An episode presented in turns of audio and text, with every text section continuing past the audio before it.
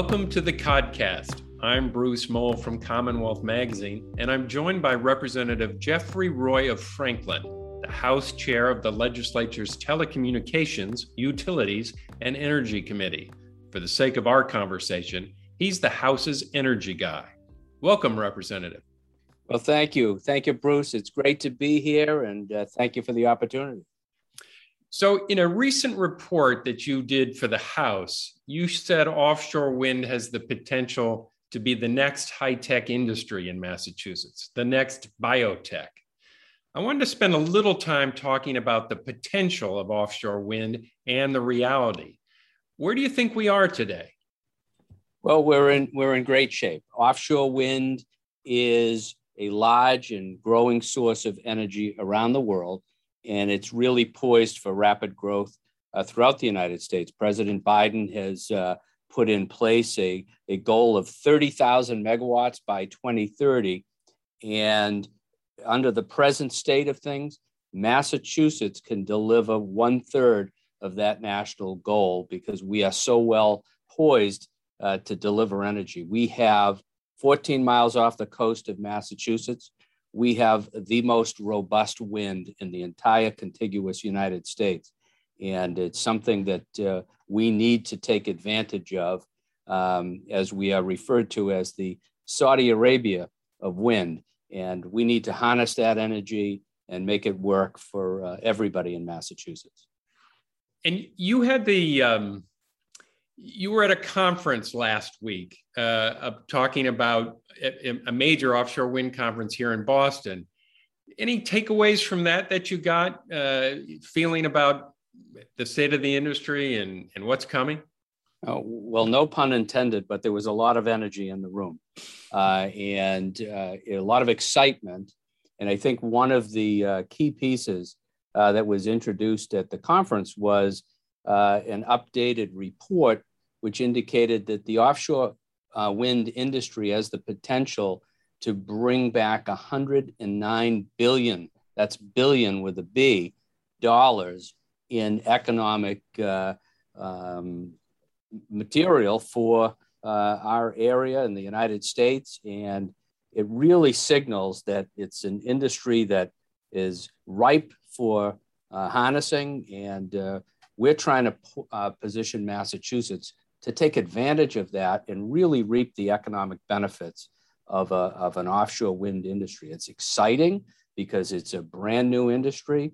And I harken back to what we did uh, it, with uh, the biotech industry in Massachusetts. We really uh, honed in on it with laser like uh, uh, intensity and built a really strong biotech industry in the Commonwealth of Massachusetts. And there's no reason we can't do the same thing uh, for wind.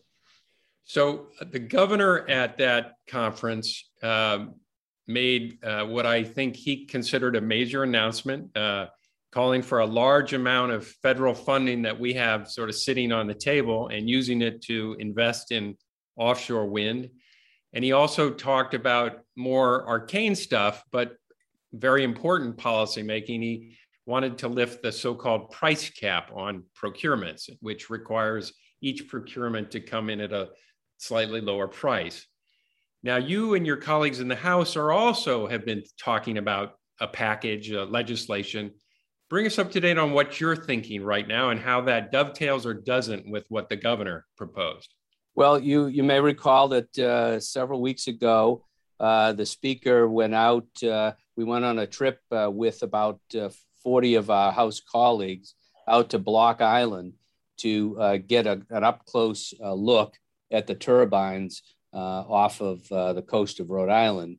And during that trip, uh, you know, he made some significant announcements himself about things that the House was going to be looking at to really bolster the offshore wind industry here. And I, one of the top things he talked about was looking at eliminating the price cap and and and trying to uh, you know, uh, decrease the emphasis on price and really focus in on what economic benefits could be a part of an offshore wind package from uh, future uh, bidders. Um, and you know we needed to increase the weight of economic development impacts in future proposals. We certainly talked about that. Uh, we talked about uh, an offshore wind investment fund, trying to emulate what we did for the life sciences.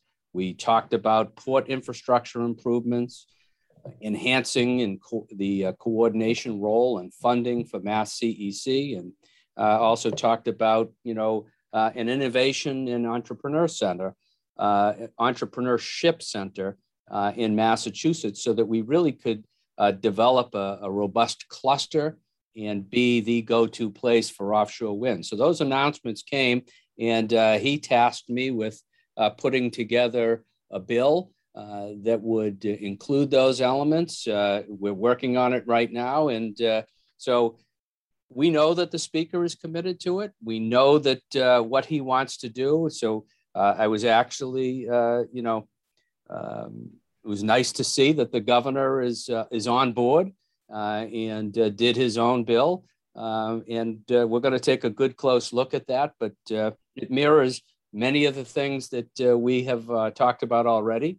And it's nice to know that at least two of the branches of our government are in place to to move the offshore wind bill and uh, bolster that industry. So um, I'm looking forward to uh, you know getting it onto the House floor. So a couple things about those issues. Um, one is uh, the governor was proposing a large amount of the money in the federal aid. Is that probably where the House would go as well in terms of trying to fund a long-term or investment in, in offshore wind? Uh, I would assume that uh, we will take a look at using ARPA funds for some of the pieces.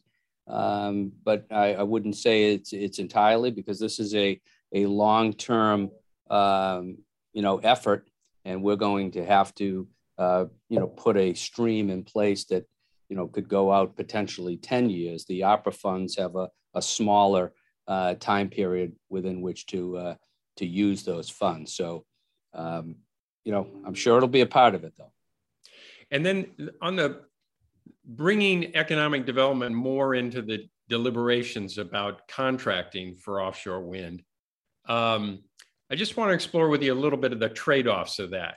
If I understand it correctly, a lot of other states, and in fact, the companies that have bid in Massachusetts in the past have sort of said, hey, we'll give you a, a really our, our, lowest price we can give, or we might increase the price somewhat, but perhaps invest in some sort of manufacturing facility onshore. Um, so is the sort of the trade-off is you might accept a, bit of a higher price for the power, but you'll get a, a, an investment in the future and jobs that'll be, hopefully be there for the long run. Is is that a fair trade-off about what's being deliberated here?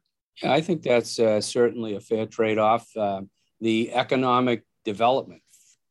Uh, think of what uh, a manufacturing facility could do to a community uh, where it's located. You know, think about places uh, like New Bedford, uh, places like uh, Brayton Point, Salem, bringing in a facility that's going to create jobs and good paying jobs and long term jobs uh, is something that will in the end of the day, probably bring in more revenue for the Commonwealth of Massachusetts uh, than the cost of a, of a slightly higher price. Now, keep in mind, we're not talking about uh, incredible increments on the on the price. It has to be a competitive price for Massachusetts to uh, accept the bid. And, and if a, a price comes in that's egregious, uh, you know, there's no, uh, no reason that the Commonwealth uh, can't reject it. But economic activity is something that we've seen going to other states. New York has benefited tremendously on economic development. New Jersey has benefited tremendously. We wanted to see some of that economic development right here in Massachusetts. We have great innovators, we have uh, skilled workforce, and there's no reason we can't have that, uh, you know, that type of economic development playing a part in our entire industry for offshore wind. So the people on maybe the other side of that argument would say, yeah, if the price goes up a little bit, it. I mean, you're saying if the price is a little bit higher, the trade-off is is well worth it. The other side might say, yeah, but we already have some of the highest prices in the country, and our goal is to get everything on electricity, transportation, housing, heating, and cooling, and and you name it. And so is is that the end goal climate change dealing with climate change or is the end goal getting a, a you know a plant or two located here in massachusetts? Well certainly the end goal is climate you know uh, fighting climate change and getting clean energy. We need uh, to be on uh, you know uh, by 2050 uh, net zero. And uh, that's going to take a lot of energy. I mean if you go to iso i have the iso app on my phone i I bring it up every single day, and uh, you know, natural gas is providing you know 65 to 80 percent of the energy in Massachusetts at any given time, and you you can turn it on at at, at any moment. So it's going to take a lot of other sources of energy uh, to get us off of that uh, that fossil fuel. So uh, certainly the end game is uh, climate change. But price is important. I mean, I hear from manufacturers. One of my other roles in the legislature is the House Chair of the Manufacturing Caucus, and uh, constantly hearing about the high cost of energy in the Commonwealth of Massachusetts. So we have to be cognizant of that. But keep in mind, when we put the price cap in place, there were uh, estimates that uh, you know, wind was going to be in the 25 cent range. Uh, and the bids that have come in in Massachusetts are in the five and six cents range. So it was brilliant to put that price cap in at the beginning of this journey, and it worked. We drove the prices down, but now you know if you're if you're in that five and six cent range, uh, a, a potential bidder is going to know that they can't go much higher than that in order to entice Massachusetts to collect the bid. But if for a, uh, you know for a little bit of a price increase, if we can get some economic development at the same time we're saving the planet, that's a win-win for everybody. You mentioned uh, it's great to see two of the three branches sort of embracing these ideas. Uh, you left out that there's a third branch, obviously, uh, the Senate. And I don't have any sense of the Senate as a whole, to be honest with you. But your counterpart on your committee, uh, Senator Michael Barrett, has expressed some concerns about lifting the cap, and and maybe he's reflecting that point of view about uh, you know not raising the price of electricity too much. Do you get a sense that there's a consensus building on Beacon Hill about this? Because uh, I do see you at that conference last week. There was you're right. A lot of energy in the room, a lot of, you know, businesses booming mentality type people talk walking through the halls there. Uh, do you get the con- sense that there's a consensus building on Beacon Hill to, to do something? I, I certainly feel it. And Senator Barrett is one of the brightest people I know. He's a great partner in this effort. And uh, we haven't had detailed conversations on this, but uh, you know I've seen his his comments, and he likes uh, portions of what the governor proposed. And, and I get his concerns with the price cap. And we're going to continue to have conversations on that because this is not going to work unless we uh, build consensus. And, uh, you know, I'm looking forward to having those discussions with him because I, I, enjoy working with him, frankly. And do you have any sense? Uh, I must admit, when the governor made his announcement, uh, he's been a huge believer in low prices and sort of just always beaming about the low prices that the state has gotten. And that's not to say he he wouldn't say if he was here with us that he would he wouldn't say uh, now the times have changed. I think that's what he's he was arguing last week. But I guess you have any sense of what changed his mind? Is have you gotten any sense of why the why the change of attitude on his part?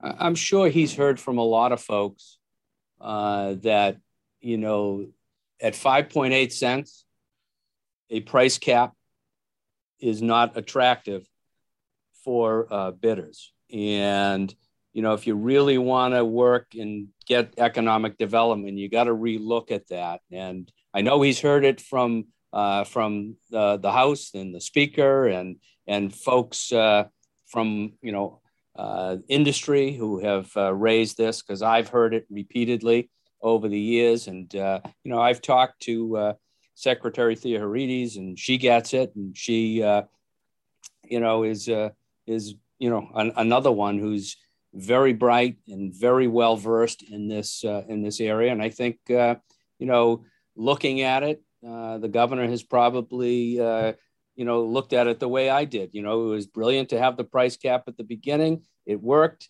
Let's uh, let's try something new to stimulate the economic uh, development pieces uh, of the wind industry. And you know, this is a once in a lifetime opportunity to build a new industry. So it takes some real innovative thinking, and I, I think that's uh, really what's uh, behind uh, all of these uh, conversations. In the the procurement that is going on right now, two companies uh, of the four that could potentially bid in on the Massachusetts leased area properties, uh, two bid in this recent round. And um, you mentioned that that uh, trip out to see the wind turbines with the speaker and a number of your colleagues. That the fact that there were only two was raised, I believe, as as a concern, and and you want more. Um, but I, in my talking with these companies, some of the ones that haven't really jumped in yet, um, they've been pressing. I, I know they've been on Beacon Hill pressing to lift the price cap and, and get access to it, but not all of the companies seem to feel the same way. They they sort of some of them, I talking to them privately, they sort of talk about, well, I think we can keep lowering the price and do something on the economic development front. Um, I'm just sort of curious. I know they probably approached you. Have they all been unanimous in saying lift the cap, let us let us loose? You know, uh, I wouldn't say they all have, but it's certainly a theme that has gone through the conversations that I've had on the topic. And look at if they want to come in with a lower price and economic development believe me we're gung-ho for that uh, but if they need some wiggle room uh, with uh, with the price cap to put in economic development uh, you know i think we can be somewhat flexible uh, but it's it's important that future projects come in with economic development i was encouraged with what I saw from some uh, some of the uh, the two bids that came in. They even with the price cap, they have some economic development pieces in there. Uh, but truthfully, I think we can do a bit better. I uh, I look at New York, I look at New Jersey, and I want to see that here in Massachusetts. So, last question is just a little bit a, t- a bit of a tangent. Uh, I'm an old geezer covering this stuff uh, up at the State House, and uh, I was around when Cape Wind was trying to make a go, go, of it and never quite got over the, the hurdles that were constantly put put in front of it. And one of those hurdles was continuous lawsuits being filed against the, the company, trying to block it at various stages. And it just sort of choked choked the effort at one point. So I've been, I've been, I don't know if it's me, just deja vu, and maybe a little bit of a downer on this stuff, but uh, there's been a couple, two or three lawsuits filed against the Vineyard Wind Project now, usually on good, you know, uh, environmental issues. You know, are we protecting right whales? Are we protecting fishing? All that sort of stuff. How you're gung ho about this? The House is gung ho. Are you nervous about these lawsuits that they could put a put a hold on things, delay things? What's your feeling about that at this point? You know, um, you know, people are raising some uh, legitimate concerns. Uh, I would say it's uh, on the environmental and fisheries mitigation issues is largely uh, what the litigation is all about. Um, but uh, I think the companies have been responsible. We're uh, encouraging them to truly take into account, uh, you know, fisheries mitigation and environmental issues that are, are, raised in these lawsuits. I'm not concerned that it will uh, further impede the projects. I think we're far enough along uh, that I'm confident that they will move, but certainly it, it's out there. Um, and you know we have to we have to deal with it. Actually, the companies have to deal with it. They, they're the ones who are the defendants, and they're on the other side of the V. But uh, you know this gives us an opportunity to really um, you know look at our whole grid and transmission planning and do some great things to uh, provide energy. If if we go through with the 5,600 megawatts that are already authorized, we'll have enough power to power every home and business in the Commonwealth of Massachusetts, and we'll have excess energy that we can either put in storage or sell to other uh, states. So I think we're in a good position. I'm confident. Uh, I'm excited, and uh, I'm looking forward to seeing uh, this industry truly develop here in the Commonwealth of Massachusetts. And I don't want to ignore or belittle any uh, lawsuit that's out there people have a right to access to the courts and uh, seek justice. And uh, I'm, I'm, sure that they will get justice in the end, and we will have a robust wind industry in Massachusetts. Representative Roy, thanks for joining us today. Thank you so much. Uh, nice to talk with you and look forward to seeing you again and talking more in the future as this uh, whole thing rolls out. And to our listeners, thanks for joining us, and we'll see you again next week. Thank you.